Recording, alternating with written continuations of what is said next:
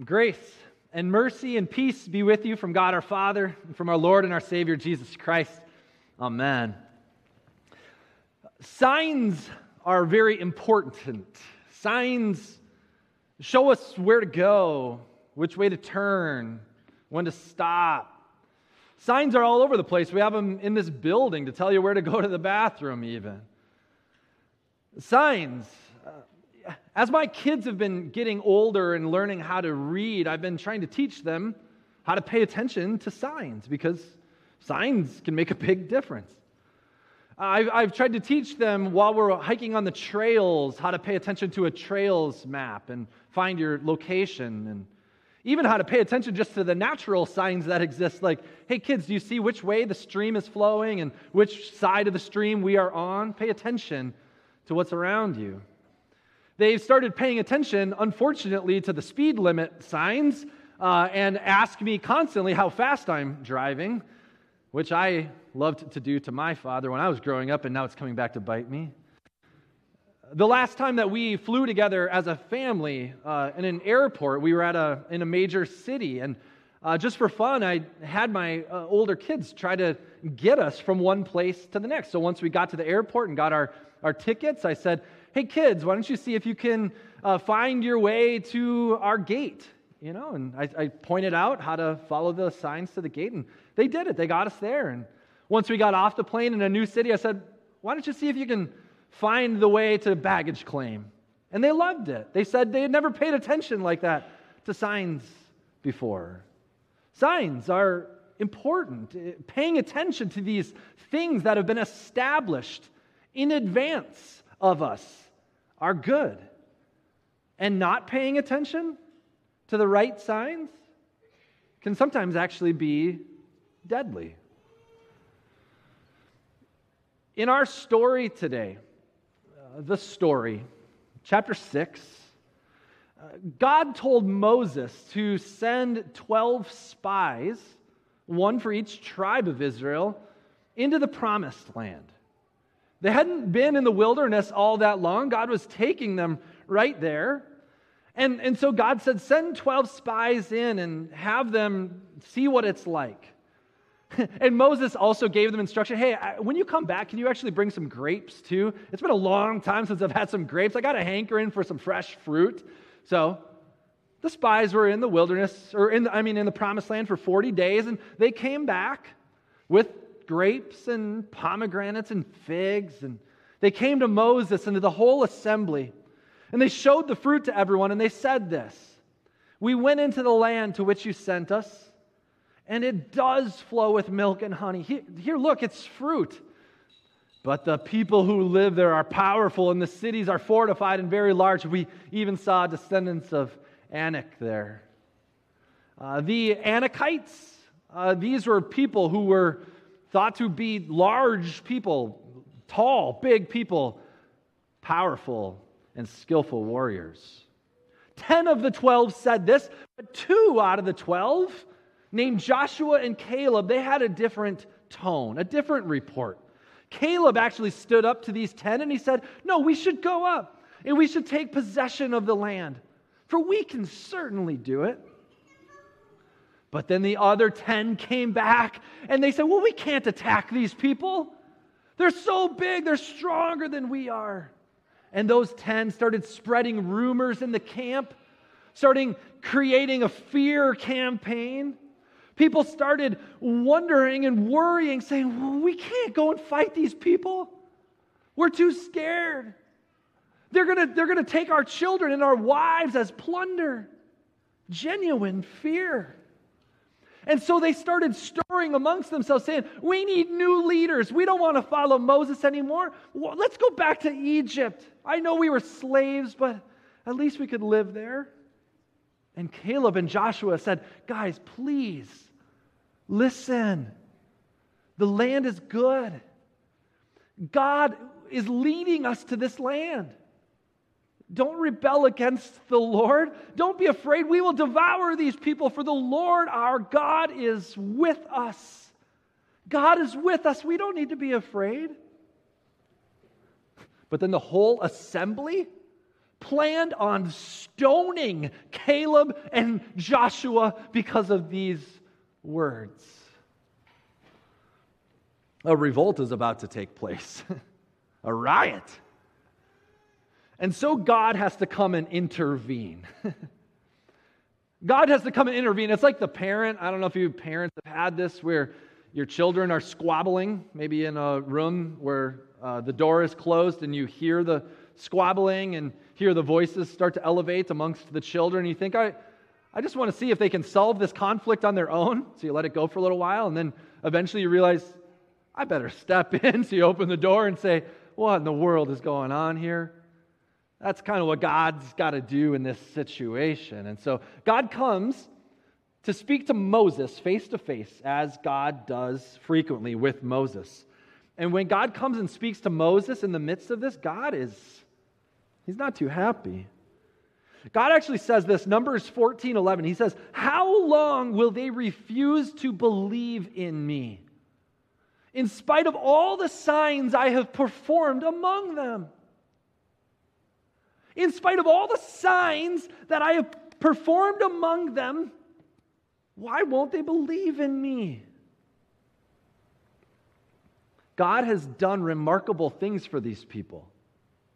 Actually, the authors of the story often put a little transitional text in here. If you're reading along, you'll notice the authors. And, and the authors summarize very well in this chapter. On page 71, they say this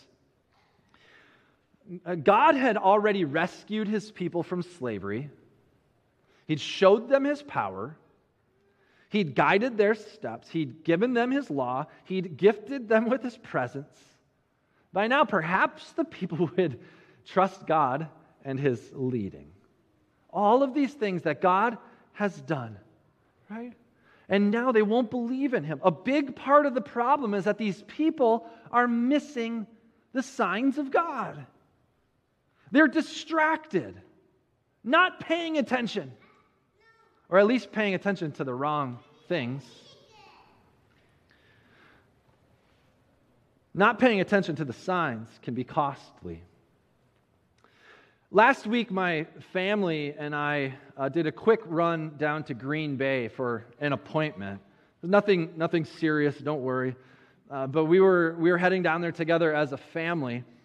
And on the way down, some of you know this route uh, like the back of your hand from here to Green Bay. And we were driving on Highway 8, heading towards 141 and, uh, and as we were going along on this route, we were getting really close to 141. My wife, Abby, and I, we were talking in the front. The kids were watching a movie in the back. All was well. And, and I was honestly, I was paying attention to the signs, so much so that I was actually pointing out to Abby where we were. I was saying, see, we're on Highway 8, 141's right up there. I could see the intersection. And I said, we're going to hang a right and head south. So we did that. And, and as I'm rolling up to the stop sign at 141, we hear this, I don't know, honking type sound. And, and Abby said, What is that noise? And I said, Ah, it's probably something from the kids' movie. And then we said, No. We turn around, and there is a train crossing the train tracks right behind us, right across Highway 8 that we had just crossed maybe 10 seconds before. Now, I don't know. I have no evidence of any malfunctioning of the signs, but I'm just assuming I drove right past the big red flashing lights saying, a train is coming. Now, don't worry, there were no, none of those big barricade arms there. I'm not that dumb that I would drive past a barricade. Except there was another time on the way to Green Bay. I don't know what it is about Green Bay. See, this is why I choo- choose to cheer for the Vikings. I think Green Bay is trying to kill me. Uh, Another time on the way to Green Bay, no joke, my wife Abby and I were driving, and uh, I think we were on the U and N deal, County Highway, something or other, and and we were driving along, and it, as my recollection says, we're driving down the highway, going 55, because maybe 60 or something. Anyways, we're driving down the highway and just, you know, fields on the sides, enjoying the day. And all of a sudden, there's a pickup truck in our lane, just stopped right there. And we come up, and I'm thinking, why is he just parked here? And he get, jumps out of the vehicle and he waves his arms at me. And I think, well, I better stop. So I stop. He said, What are you doing? I said, What do you mean? He goes, The bridge is out right, right there. I said, What? And I mean, I could see it. And there were no, there was no construction vehicles, no barricades at this point, just a road with a bridge missing. And if we had kept going, I don't know what would have happened. But I said, Where were the signs telling me that this road is closed? He said, Miles back behind you. I said, You gotta be kidding me. So we turned around, headed back. I don't know what had happened, but yeah, there were big orange barricades that said road closed, bridge out, detour. And I just uh, missed it, I guess. Not paying attention to the signs, getting distracted, it can be costly, even deadly. If you don't pay attention to God's word, it can be deadly. The Israelites in this situation, they have been saved. They have been delivered. For them, uh, being set free out of slavery, crossing the Red Sea, this is their salvation. They have received salvation from their enemies. God has done it for them. And so when God says, Why do they refuse to believe in me? I've saved them. That's what they're missing. They're forgetting the sign of their salvation. The same goes for us, for everybody in this world. We are people who salvation has been given to us. Through the death and resurrection of Jesus, not the crossing of the Red Sea, but the deliverance from death to life, from sin to forgiveness. It is ours in Jesus. But so often in our lives, man, we get distracted we get distracted by all the fears of this world, all the giants, all the opposition, all the threats. But we also get distracted by all the opportunities, all the promises of success and wealth and prosperity. All of these things calling out to us, inviting us to follow them. But when we neglect the sign of salvation in Jesus Christ, it's deadly. Eternal death. If you neglect what Jesus has done, the Bible says that's eternal death. But the greatest sign that we have for us is the cross. The empty tomb, it's already done. Just like God is saying to the Israelites, I've already done it. God is saying to us, I've already done it for you. I've already forgiven you. I've already saved you. Do you not see? We so often miss the sign of Jesus' love for us. The people of God missed the sign. There's a popular saying that maybe you've heard. It's the saying, you can't see the forest for the trees. I realized that when putting this on here for, this, for the screen uh, today, that I've been saying this phrase wrong my entire life. I've always said you can't see the forest through the trees, but I guess that's wrong, and it actually doesn't make any sense. The actual, it's actually hotly debated online if you want to go look at it. I got myself into a wormhole. Uh, but the original phrase is you can't see the forest for the trees, and for means because of. So you can't see the forest because of the trees. Maybe you know this. Which is a saying, basically saying like you get, you get caught up looking at each individual tree, each individual problem, each individual thing. You can't even see the fact that you're in a forest. I think this is what happened to the spies uh, as they're in the promised land. They got so caught up, they couldn't see the bigger picture that, that God is the one doing all of this. They lost sight of God's power, God's presence, God's promise. They lost sight of it all. They forgot about all that God had promised to do, and all they saw were the giants and the giant walls, and they forgot that God was in it all. Can't see the forest because the trees are in the way. I'm going to take you back to that scene uh, as the people are revolting against God, revolting against Moses, ready to raise up a new leader and bring them back to Egypt. At this point, God is actually very angry. I told you God is angry, and God comes to Moses and he says to Moses, I'm going to strike them down with a plague and destroy them. These are God's words. He's not talking about the enemies, he's talking about his own people. I know it's hard to believe. But God is so frustrated with them, their lack of belief. But Moses pleads to God, intervenes on their behalf, intercesses for them, and he says, No, God, please, you are slow to anger and abounding in love and forgiving rebellion. This is who you are, God. And God relents, and God responds with these words Okay, I have forgiven them. I've forgiven them, Moses, as you asked. Nevertheless, as surely as I live, and as surely as the glory of the Lord fills the whole earth, not one of those who saw my glory and the signs I performed in Egypt and in the wilderness, but who disobeyed me and tested me ten times, not one of them will ever see the land I promised on oath to their ancestors. What this means is that God is saying that all the people who originally lived in Egypt, the first generation, none of them get to go to the promised land. God's not going to destroy them with a plague. He's just going to wait it out till they're all dead. And the next generation, the second generation, those who were born in the wilderness, they will get to enter the promised land. It was because of the disobedience of this first generation that it cost them literally their lives. Their neglect of God's word and his promise, their disobedience, now they need to die, and the next generation needs to rise up. Now, fast forward to the time that this has happened. The first generation has died, the second generation is here. It's 40 years later now. 40 years. And Moses is hopeful that this next generation will be better. We're going to find out that they're not so much. But Moses, Moses is so determined that these people will honor God's word and not forget who they are and who God is. So Moses gives them this final pep talk. This final, come on, guys, remember who God is. He wants them to see the whole forest and not just the trees.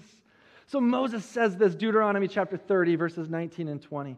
He says, Therefore, choose life that you and your offspring may live, loving the Lord your God, obeying his voice, and holding fast to him.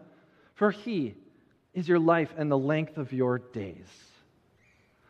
Moses is saying, follow God's word because God's word is life. God's word is life. When you don't pay attention to the word of life, it leads to death. But when you pay attention to God's word, He is your life. Every single person I know who at some point was an unbeliever and has become a believer in Jesus Every single person has always told me the same thing. They told me when I didn't believe in Jesus, I felt like I was lost. I don't know if I knew those words, but I felt it. I know now I was lost. Lost in the trees. Lost on a road with signs pointing everywhere, not knowing which way to go lost in the chaos and the mess of the world. But once they met Jesus and realized who he was, they say to me, I know that Jesus is the way and that Jesus is the truth because Jesus is life. The call to us is to be people who pay attention to this life, this word of life, to pay attention and to keep your eyes fixed on Jesus to keep the cross ever before you because this world, you know, is throwing all kinds of things at you, all kinds of trees. See the forest. God has made a way for you through it all. His name is Jesus, and it is a wonderful life. Keep your eyes fixed on Jesus, the author and perfecter of your faith, and you will see that in Him you are truly alive in Christ. In His name, amen.